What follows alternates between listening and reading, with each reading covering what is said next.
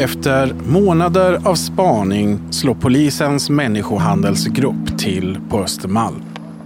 Salongen saluför thaimassage men ska visa sig vara Stockholms största bordell. Bland kunderna finns politiker, företagsledare och en folkkär nöjesprofil. Men när den här sexköpshärvan rullas upp så är det en annan person som står i centrum. En man som står kungahuset nära. Patrik Sommerlath är drottning Silvias brorson. Han bor på Drottningholms slott och syns ofta vid kungaparets sida. Patrik Sommerlath åtalas för köp av sexuell tjänst. Men det finns ett problem. Enligt byråkratins alla regler så måste han delges åtalet för att misstankarna inte ska preskriberas. Polisen har bara några dagar på sig och det hela blir en kamp mot klockan. De söker på Drottningholm, men han är inte hemma. De vänder sig till hovet, men ingen tycks ha någon närmare information om var han befinner sig. Det ska visa sig att Patrik Sommerlath har flytt utomlands. Ett högst medvetet drag för att slippa ställas inför rätta som misstänkt sexköpare. Detta är någonting som han senare bittert får ångra när han förstår att fokus för hela sexköpshärvan istället för på honom hamnar på kungen och på drottningen. Journalisten Johan T Lindvall är chefredaktör för tidningen Svensk Dam och har bevakat kungahuset i snart 30 år. Han menar att den här härvan är djupt problematisk för monarkin.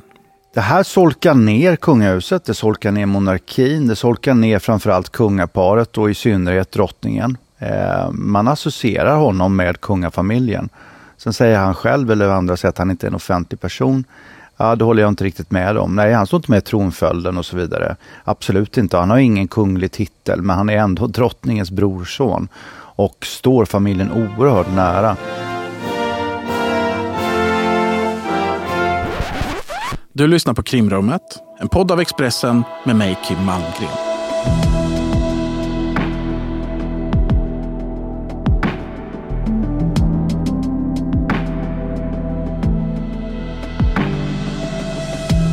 Idag ska vi prata om alla turer i den här sexköpshärvan som har omgett drottningens brorson Patrik Sommerlath. Det är en historia som börjar på människohandelssektionen på Stockholmspolisen och slutar i en härva som sätter hovet i gungning. Med mig idag har jag Katrin Krantz, min kollega här på Expressen. Välkommen tillbaka till podden. Tack ska du ha, Kim. Det är en eh, historia med många turer det här. Det kan man lugnt säga, Kim. Och det är ingen vacker historia vi pratar om här. Det börjar ju då som sagt med en stor spaningsinsats mot en misstänkt bordell på Östermalm i Stockholm. Och det slutar med något som jag aldrig trodde att jag skulle se i min karriär som krimreporter. En begäran till tingsrätten om att få göra en husrannsakan på Drottningholms slott. Vi pratar alltså om det vackra 1600-talsslottet på Loven utanför Stockholm som är kungen och drottningens privata bostad. Jag höll på att trilla av stolen när jag såg den här begäran om att få göra en husrannsakan. Det var ju också något som sedan avslogs av tingsrätten. Precis, och det, vi ska komma in på det under avsnittets gång här. Många av våra lyssnare är säkert bekanta med Patrik Sommerlath medan han är en ny bekantskap för andra. Så här beskrivs han av Johan T Lindvall. Ja, men det är ju en närstående familjemedlem. Eh, Patrik då har ju bott hemma hos kungafamiljen i princip sedan han var 13-14 år gammal. Han kom från Tyskland och eh, ja, är ju som ett, ett av barnen i familjen skulle jag vilja säga. Står drottningen väldigt nära? Otroligt nära. Eh, det är ju drottningens brors son då, eh, brorson som man säger och eh, Patrik är väl den personen förutom då Victoria, Madeleine och Carl Philip då som står drottningen absolut närmast och även kungen. Huruvida Patrik Sommerlath är en privatperson eller inte, det kan man tvista om. Han saknar kunglig titel till exempel, men en sak som är intressant i det här sammanhanget, Katrin, det är att det finns inte några tvivel om att han har dragit fördelar i livet av att han är släkt med kungaparet. Nej men absolut, visst är det så. Jag menar, trots att han inte har några egna inkomster att tala om så har han bott på en av de vackraste adresserna i hela Stockholm som vanliga människor bara kan eh, drömma om.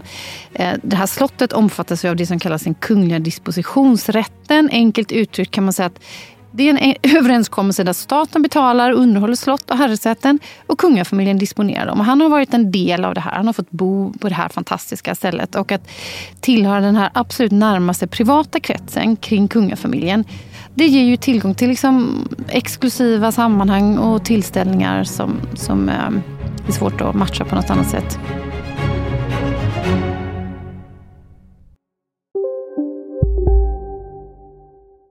Hej, Synoptik här. Hos oss får du hjälp med att ta hand om din ögonhälsa. Med vår synundersökning kan vi upptäcka både synförändringar och tecken på vanliga ögonsjukdomar. Boka tid på synoptik.se. Och det, det, är just de här kopplingarna till den svenska monarkin som gör den här historien extra intressant. För att man som lyssnare ska förstå lite vad det här handlar om så vill jag gå tillbaka lite i tiden till grundhistorien. Det är en historia som vi har uppmärksammat i ett avsnitt tidigare. Du och jag, Katrin, gjorde ett avsnitt av krimrummet som heter Stockholms största bordell. Det avsnittet släpptes i juni förra året. Om man är intresserad av den här härvan så kan man gå tillbaka och lyssna på det.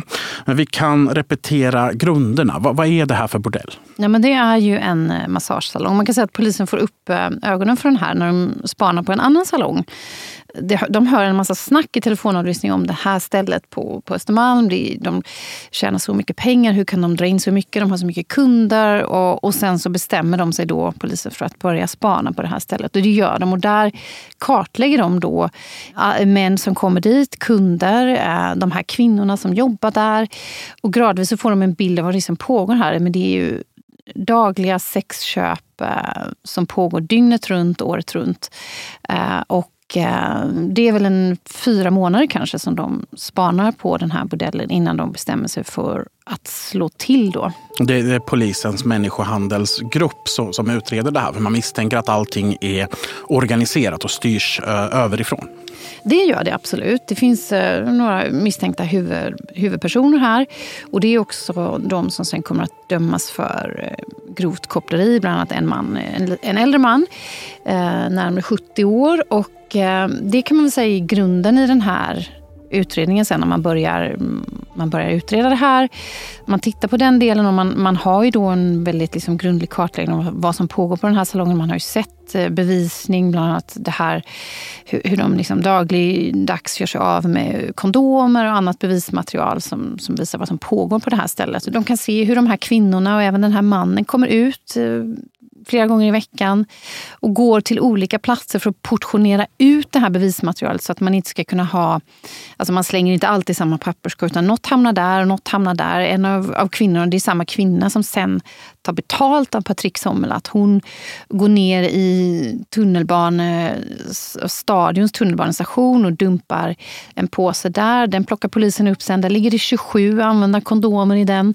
Eh, den här huvudmannen, han åker ut till Högdalens centrum och dumpar det i någon eh, eh, sån här soptunna utanför Coop. Alltså det... Man hittar till och med använda kondomer i frysen. De har ju en, en frys eh, där de förvarar matvaror och så vidare. Och där ligger det också eh, infrysta kondomer då, som man liksom lägger där för att sen kunna ja, göra sig av med dem när, när det passar.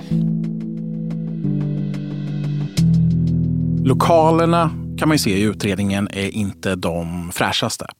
Nej, men alltså, på ytan så ser de här lokalerna men hyfsat välordnade ut. Det är lite, ganska deprimerande. Det ligger madrasser på, i enkla rum på golvet. Men när personalen har med sig de här specialtränade spermahundarna eh, under tillslaget så, så markerar de ju dem överallt. Det är liksom fullt av sperma i de här lokalerna. När de drar ut lådor och öppnar skåp och så är det glidmedel, använda kondomer, oanvända kondomer. Det ligger kontanter överallt och eh, det, är liksom, det bär 100% spår av sexhandel. Och när polisen slår till då hittar man eh, dokumentation som senare ska bli avgörande. Man har ju bokfört då alla de här sexköpen och polisen tror sig kunna dechiffrera den, eh, den här dokumentationen. Och det man får då det är tusentals misstänkta sexköp. Man får också telefonnummer till kunderna. Det är, det är, flera prominenta kunder här. Ja, men så är det. Det var som någon jag pratade med som har jobbat med en utredning som sa att det är en Östermalm. Alltså det, är, det är ett tvärsnitt av befolkningen som kommer hit. Det är det absolut. Det är unga, det är gamla och så vidare. Men det är också ganska många människor som ja, men jag är företagsledare, människor som har en känd nöjesprofil. Vi har elitidrottare och så vidare. Det kommer liksom ehm, men, men visst, det är ett tvärsnitt av befolkningen, men kanske lite övervikt på människor som, som ändå och en, en sak som, som, polisen upptäcker här, som de tror sig kunna använda då, det är det här begreppet dubbelswish. Vad är det för något? Ja, men det man kan se när man kartlägger de ekonomiska transaktionerna på den här salongen, det är att det går till på det sättet ungefär som att man först betalar en summa och den går till salongen. Eh, det är en fast summa på 250 kronor eller 450 kronor för massage och sen eh, går man in i rummet med den här kvinnan och där, sker, där gör man upp om det här sexköpet och den betalningen kommer efteråt. Den kan komma via Swish, det är, ibland är det kontant. Det kan ske på lite olika sätt men det är framförallt den här dubbla betalningen. Att en del går till salongen och sen så får kvinnan behålla betalningen för sexköpet. Och det här kan man se att de har dokumenterat väldigt noggrant på salongen hur det här går till. Och Det är just de här dubbla swisharna som sker ganska nära in på varandra som polisen tycker sig identifiera då att här har det skett ett sexköp. Ja men absolut. Du har en kund som kommer in, han, han betalar och sen så går det en halvtimme, det kanske går en timme, det kanske går 45 minuter. Då är man klar och då plingar det till i telefonen och så kommer den andra swishbetalningen för det sexuella köpet. Så det här är ett, ett väldigt tydligt mönster som man kan se när man kartlägger det här. Och det, det som den här utredningen i botten handlar om det är att slå igen den här bordellen, att ställa de som eh, har gjort sig skyldiga till koppleri inför rätta. Och det, det, blir också fällande domar här. Det blir fällande domar mot en man. Sen finns det ytterligare en, en, en kvinna som man misstänker är den andra huvudpersonen i det här. Och, men hon befinner sig i Thailand. Men enligt den utredningen, när man läser den, så kan man se att man, polisen har gjort bedömningen att de under den här tiden som polisen har spanat har de kanske tjänat ungefär närmare en halv miljon kronor var, de här två huvudpersonerna. Så det är mycket pengar som det handlar om på, på ett sånt här ställe. Och sen har du kvinnorna då som tjänar eh, den här summan för, för sexköpet. Då. När man är klar med hela det här kopplerimålet då har man de misstänkta sexköparna kvar. Och en av de här dubbelswisharna är Patrik Sommerlath. Vad, vad vet vi om hans besök på den här salongen?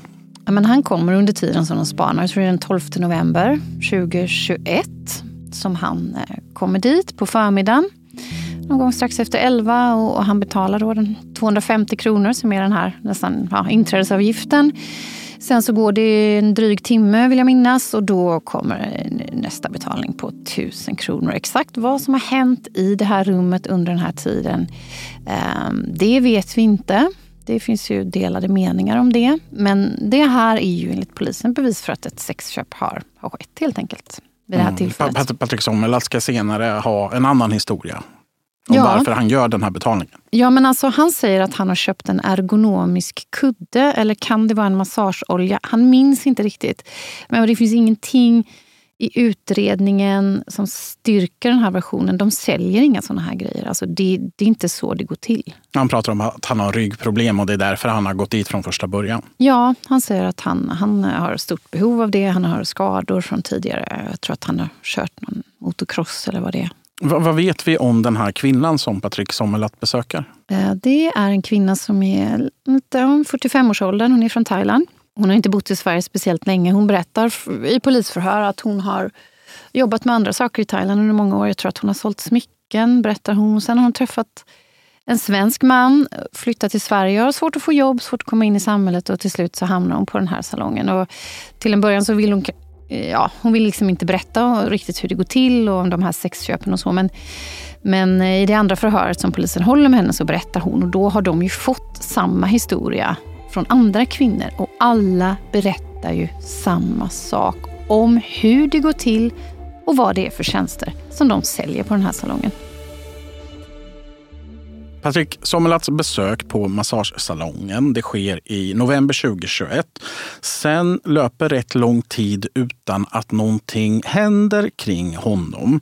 Eh, polisen tröskar igenom den här stora utredningen mot de som har drivit bordellen. Sen så börjar man fila på om och i så fall hur man kan lagföra de här misstänkta sexköparna som man har hittat dokumentation på. Och då börjar det med att man driver ett pilotfall där man prövar om den här dubbelswishningen plus all stödbevisning som finns i målet, om det räcker för en fällande dom.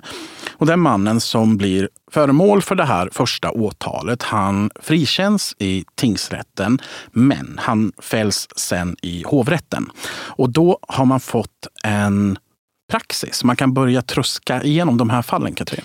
Ja, men så är det. När, de, de, det blir ett bakslag först när han eh, frikänns. Han nekar ju då.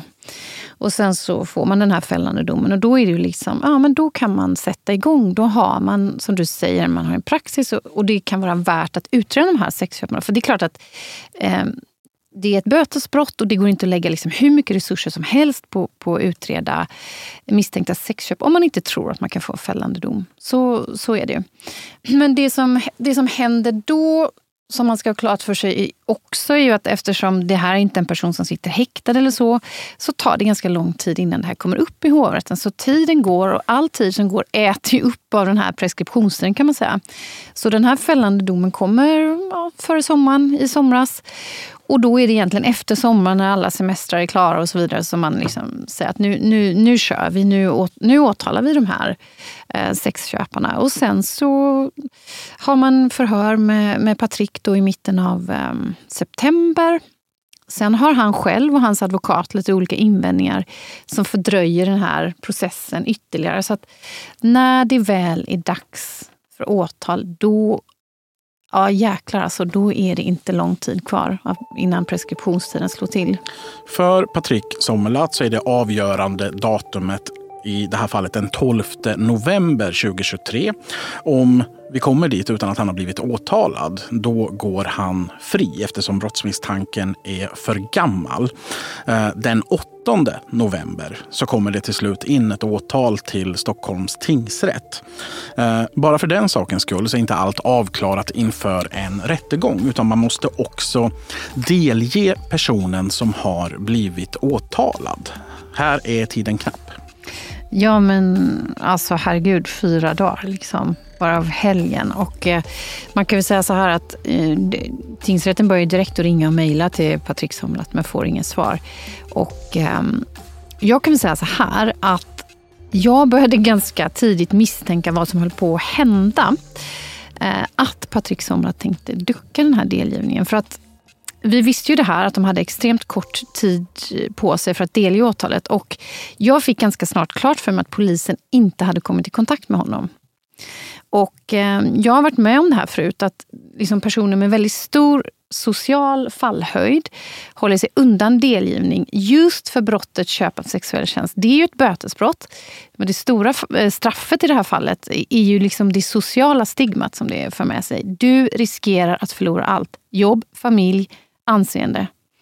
Och, eh, så det, det är mycket som står på spel. Och, och jag misstänkte att det här var på gång ganska tidigt. Och tingsrätten får inte tag i Patrik Sommel, att då faller det istället på polisen att försöka leta rätt på honom. Ja, men då är det polisens delgivningsenhet som liksom på, uppdrag egentligen av tingsrätten försöker komma i kontakt med honom. Och då, då snackar vi ju personer inom polisen som är special... Alltså deras jobb är att hitta personer som inte vill bli hittade. De börjar leta efter Patrik Somlat. Och var letar de någonstans? Jo, de letar där han bor. Drottningholms slott? Ja, Drottningholms slott. De letar på andra adresser också. Men framför allt är det Drottningholms slott som de, som de åker ut till och, uh, för att försöka få tag på honom. Och det kan inte vara ofta som polisen rullar in på Drottningholms slott i jakten på en misstänkt brottsling? Nej, nej, nej, nej så är det. Och det uppstår en viss förvirring här. Det gör det. Liksom den, den här vakten som står eh, vid slottet, som ju är en del av högvakten, så att säga. De, Eh, de ringer till slottsvakten, chefen, liksom, det är polisen är här och vad ska vi göra och sådär. Men de släpper ju såklart in, in polisen och de, eh, de, gemensamt så, så går de fram till eh, huset där Patrik bor och försöker få kontakt med honom. Men de får inte det. De får, hans bil står där. Polisen är helt säkra på att han är inne i bostaden men att han inte kommer att öppna helt enkelt. De skickar sms, de ringer, inget svar. Vad händer sen? Ja, men de, de åker därifrån eh, Eh, med oförrättat ärende och eh, letar också på andra adresser. Eh, de åker till ja, anhöriga, vänner, person, ja, personer som, där han skulle kunna vara men de får ingen kontakt och ingen som vet var han är. Ingen har hört talas om att han skulle åka någonstans och så vidare.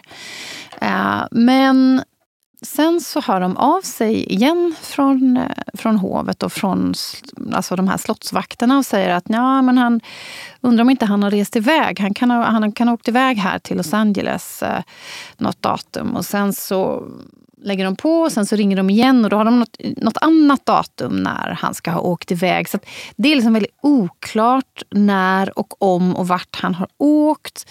Och polisen nöjer sig inte riktigt med det här utan de, de fortsätter att leta på Drottningholm och de tycker också när de kommer dit att de ser tecken på att han är i bostaden. Alltså när, andra dagen de kommer så är det någon annan lampa som är tänd och så vidare. Så det är liksom, de känner så att nej men vi tror att han är, vi tror att han är på slottet helt enkelt. Och i, i den här jakten, polisen har några dagar på sig att hitta Patrik Sommelat innan den här eh, misstanken preskriberas. Eh, i det så tar man ju även kontakt med hovet. Hur, hur ser det samspelet ut? Ja, men det råder lite delade eh, uppgifter, och uppfattningar om hur det samspelet ser ut. Jag menar, jag kan säga så här. Inledningsvis så fanns det en frustration hos polisen där de kände att alltså, får vi verkligen all den hjälp vi behöver? Är det verkligen så att de inte har någon aning om var han befinner sig?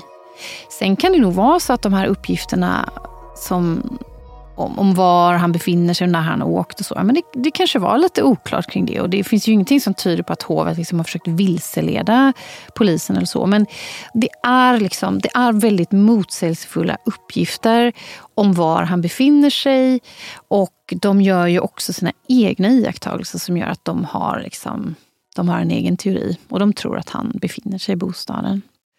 Men nu, nu i efterhand så kan man väl se av allt att döma så verkar det som att Patrik Sommelat har försvunnit utomlands och, och, att han har gjort det lite grann, hur ska man säga, under radarn. Och polisen är inte framgångsrika i sina försök att hitta honom och när helgen är slut så innebär det även att eh, tiden för polisen är slut.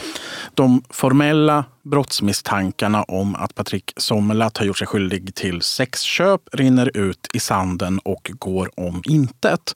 Men för Patrik Sommerlath och kanske framför allt för kungafamiljen så innebär detta att en större problematik står för dörren. Nu dras man inte bara med bilden av en misstänkt sexköpare utan också av att någon har flytt rättvisan och på något vis, åtminstone definitionsmässigt, har ansett sig stå över lagen. Journalisten Johan T Lindvall menar att det som har skett är otroligt besvärande för kungafamiljen. Nej, men det är oerhört problematiskt. Eh, att han inte blev delgiven och höll sig undan var ju ett stort misstag. Och det har han ju erkänt i efterhand också. Han skulle såklart ha blivit delgiven och eh, låtit gå till ett eventuellt åtal.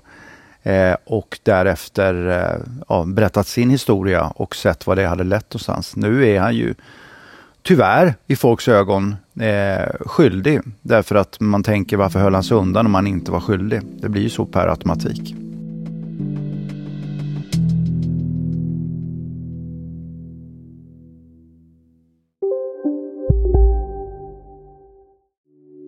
Hej, Ulf Kristersson här. På många sätt är det en mörk tid vi lever i. Men nu tar vi ett stort steg för att göra Sverige till en tryggare och säkrare plats. Sverige är nu medlem i Nato. En för alla, alla för en. Vi är specialister på det vi gör, precis som du. Därför försäkrar vi på Swedea bara småföretag, som ditt. För oss är små företag alltid större än stora och vår företagsförsäkring anpassar sig helt efter firmans förutsättningar. Gå in på swedea.se företag och jämför själv.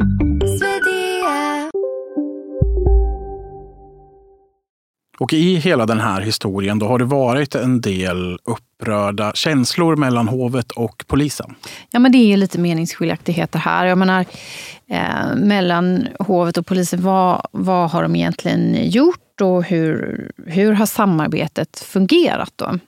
Och det här leder till att eh, hovets informationschef Margareta Thorgren ringer till polisens nationella presschef och där är tonerna ganska högljudda. Alltså det är inget trevligt samtal. Hon är arg, hon är upprörd. Hon anser att det har kommit ut uppgifter i media som har varit skadliga för kungen. Och hon ifrågasätter flera av de här uppgifterna, hur de har kunnat komma till medierna. Trots att det ganska mycket handlar om uppgifter som är offentliga. Jag menar mycket av det som, eh, där, där polisen visar hur de har sökt eh, Patrik Somra till exempel, är ju, det är ju uppgifter som finns, det finns ju i tingsrätten och att hitta om man vill. Men, men det här är, hon, hon, är, hon är arg. Och det, det, är tydligt att ju längre den här historien fortlöper, desto mer handlar det om kungen och drottningen. Det blir ett problem för kungaparet, inte bara Patrik Sommerlath. Ja, men det är också många som tar upp det här, till exempel att drottningen har ett väldigt starkt engagemang i den här eh, eh, organisation som heter Childhood. Som, och det är ingen som ifrågasätter det engagemanget, men en del av det handlar ju om att skydda flickor och kvinnor från sexuell, sexuell exploatering till exempel. Men hur kan det påverka hennes trovärdighet att prata i de här frågorna om man upplever att hon och kungen också då inte har gjort allt eh, de kan i sin makt för att hjälpa rättvisan att ha sin gång och så vidare. och så vidare. Så att, jag menar, det leder ju liksom till en massa diskussioner eh, kring, eh, kring kungafamiljen och kring deras engagemang. I för, för i det här inledande skedet, då är inte hovet särskilt pigga på att kommentera det här överhuvudtaget. Så här är det. När jag kontaktar hovet i ett första skede så är de väldigt avfärdande och säger i princip att jag får be dig liksom att, att kontakta den personen det berör. Det här har inte med oss att göra.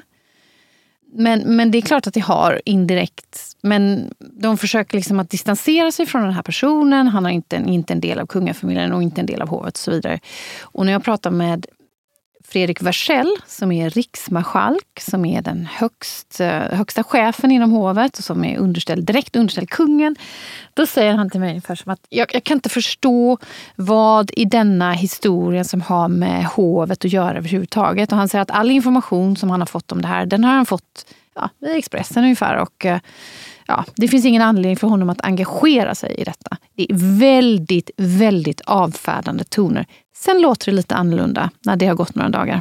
Ja, från, från att den här stämningsansökan skickas in till tingsrätten så ökar trycket på kungahuset konsekvent i nio dagars tid. Under den tiden så hovet kommenterar ingenting. Man hör ingenting från Patrik Sommerlath. Men när trycket blir för högt så väljer Patrik Sommerlath till slut att tala ut. Det sker i en intervju med Johan T Lindvall i en artikel som publiceras i Svensk Dam. Alltså jag har ju jobbat nära kungafamiljen i så pass många år och känner ju så många människor i deras närhet. Så att när det här hände och eh, alla sökte den här intervjun så började jag ju bearbeta de personerna jag vet är i hans närhet. Eh, det kan vara vänner, det kan vara folk som känner dem på andra sätt. hur det går till det är ju som sagt för att jag lägger ut då en, liksom en, ska säga, en bombmatta med, med eh, att jag vill eh, ha en intervju med honom och att det nog vore bra om han träder fram och berättar. Och det här når ju honom och eh, hur det går till om jag tar direktkontakt med honom eller inte behöver inte gå in på men eh, till slut då så får jag faktiskt ett sms eh, den här kvällen där han där han skriver att vi gör intervjun. Eh, och då, ja, en timme senare så gör vi intervjun och då är det färdigt. Vad säger han i den här intervjun? Att han absolut inte har köpt sex. Eh, att den här dubbelswishen är för helt andra saker. Han har köpt på den här salongen. Att han är helt oskyldig. Att han håller sig undan eh, medvetet. Men att han inte har gömt sig på slottet som polisen säger utan att han har försvunnit iväg utomlands långt tidigare. Eh, att han ångrar att han har inte blivit delgiven, att det var ett stort misstag, att han i efterhand inser att han såklart skulle ha blivit delgiven att han vill be om ursäkt till alla i sin närhet, framförallt kungaparet och hela kungafamiljen för att han har liksom åsamkat dem den här skadan, som han inser nu är en stor skada. Eh, jag frågar honom vid, jag vet inte hur många gånger, om han har köpt sex vid något tillfälle och han säger nej varje gång. Jag frågar om han har blivit erbjuden sex på den här salongen, den aktuella salongen och då hävdar han att, inte, att han inte har blivit det. Och då frågar jag om han har blivit erbjuden sex på några andra salonger och då säger han att han har blivit det men alltid tackat nej. Johan T Lindvall menar att pressen på kungaparet i slutändan var det som fick Patrik Sommel att, att tala ut om de här misstankarna. Jag tror att det avgörande är att han inser vilken skada han åsamkar kungafamiljen. Eh, all den här publiciteten som är kring den så kallade kungavännen eller kungens nära släkting. Att nu liksom, från början var det honom det handlade om, men nu handlar det plötsligt om kungen och drottningen. Och han inser att de kommer bara få mer och mer negativ publicitet desto längre tiden går, om inte han träder fram. Eh, det tror jag är det avgörande, eller det är det avgörande. Det förstod jag på honom när vi pratade. Det här är en intressant intervju med Patrik Sommela. Tycker du Katrin att den ger svar på alla frågor som finns i den här historien? Nej, det tycker jag inte. Det gör den inte. Och det finns flera saker här. Bland annat så säger Patrik Sommel att, att, att han anser att han har samarbetat med polisen hela vägen här. Men jag kan inte riktigt se vad han menar med det. Hur, hur, varför valde han då att ducka den här delgivningen? Han säger också att det inte finns någon bevisning som kan styrka det här sexköpet. Och, och um, det är en åsikt som jag också hört från hans advokat, att det bara är de här dubbla swishbetalningarna och det finns inget annat. Men det stämmer inte. I själva verket finns det en ganska gedigen bevisning här som inte alls bara består av de här dubbla swishbetalningarna, utan det är en genomgång hur har det gått till på den här salongen? Hur ser bokföringen ut? Vad är kvinnornas egen berättelse om vad som har hänt? Det finns absolut ingen försäljning av ergonomiska kuddar eller så. så att jag menar det, och sen så säger han också att varför är det så få som blivit åtalade i det här målet? Då? Hur är det möjligt att, att alla de här som åtalas verkar ha någon form av nyhetsvärde? Ungefär som att han har blivit liksom handplockad för att han är den han är. Men det stämmer ju inte heller. Det finns kanske ett femtontal åtal redan, varav många har, har, vi kanske inte skrivit om, utan de, de har liksom tickat in och det kommer komma eh, lika många till, eller så många som man hinner göra innan preskriptionen slår till gällande alla de här åtalen. Så att, eh, det, det, finns en hel del saker här som, som han säger och tar upp i den här intervjun som inte riktigt eh, ja, han, han säger ju, Patrik Sommel, att, att det, det, är riktigt att han eh, medvetet duckade den här delgivningen och han kände att eh, han gjorde detta för att han kände sig dömd på förhand. Nu i efterhand så ångrar han sig, eh, givet vilken uppståndelse det har blivit. Det, det verkar som att Patrik Sommelat har missbedömt vilket intresse det här skulle leda till. Ja, det kan man lugnt säga. Jag menar, jag tror att alla inblandade här missbedömde det här. Han missbedömde, hovet missbedömde från början också. Trodde att det här skulle blåsa över, men det det, det hade ju väckt eh, uppmärksamhet bara genom åtalet så att säga. Men när det dessutom blev de här eh, att man, att man gång på gång letade efter honom på Kungliga slottet, eh, på Drottningholms slott och, och så vidare. Så, så blev det liksom, det blev lite för många vad ska man säga, komponenter i det här som, som ja, det stack ut på väldigt många olika sätt kan man säga. Och till slut så blir trycket på hovet så högt att även kungen och drottningen kommenterar. Det, det, sker via hovets informationschef Margareta Thorgren som ger en skriftlig kommentar till Expressen. Jag citerar den. Kungen har bett mig framföra att han och drottningen tar starkt avstånd från att personen valt att inte vara nåbar vid delgivningstillfället och ser mycket allvarligt på den uppkomna situationen. Och att kungaparet till slut tar avstånd, det är helt naturligt, menar Johan T Lindvall. De eh, gör det efter att han själv har trätt fram. Eh, de har inte kunnat göra det tidigare, för det handlar inte om dem, utan det handlar om Patrik Sommelat som person. Eh, det är bra att de markerar. Eh, jättebra. Det hade blivit väldigt konstigt om de inte hade sagt någonting. Nu går man ut och säger att man tar kraftigt avstånd från det här och det är ju, det är ju förödande, framförallt för drottningen som har varit och är en, en aktiv person en förebild i hela världen för att äh, be, motarbeta sexköp, alltså trafficking och så vidare. så blir ju det här väldigt motsägelsefullt. Så att det var ju helt nödvändigt.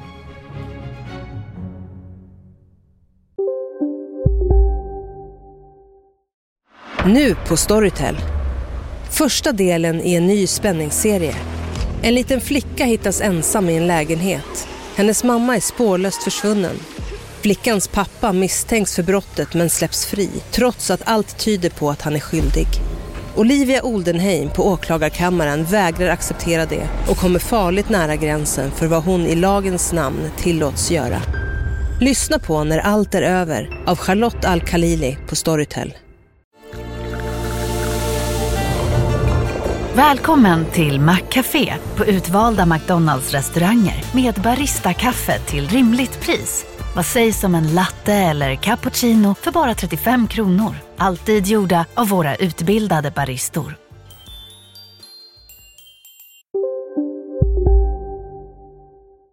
Så när man ska binda ihop hela den här historien, då har vi en preskriberad brottsmisstanke. Han Patrik Sommelat klarade sig undan straffrättsligt ansvar får vi säga. Vi, vi vet inte hur en, en rättegång hade slutat men det kommer vi heller aldrig få veta på grund av beslut som han har fattat. Eh, han går fri i juridiska avseendet men han kanske ändå blir straffad i allmänhetens ögon här.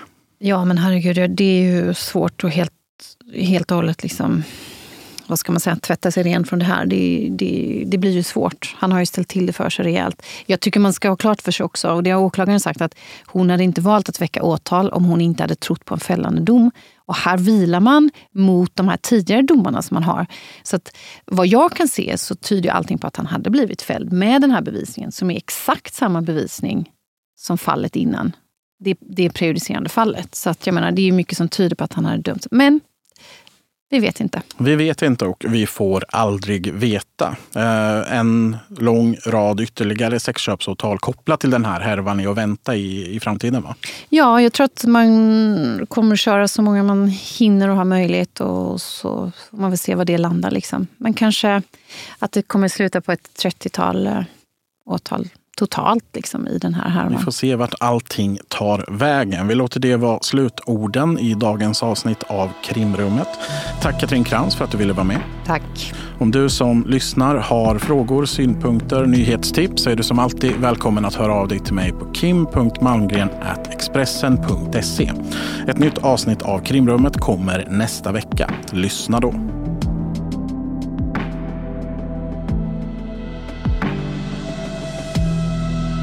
Du har lyssnat på en podd från Expressen. Ansvarig utgivare är Klas Granström.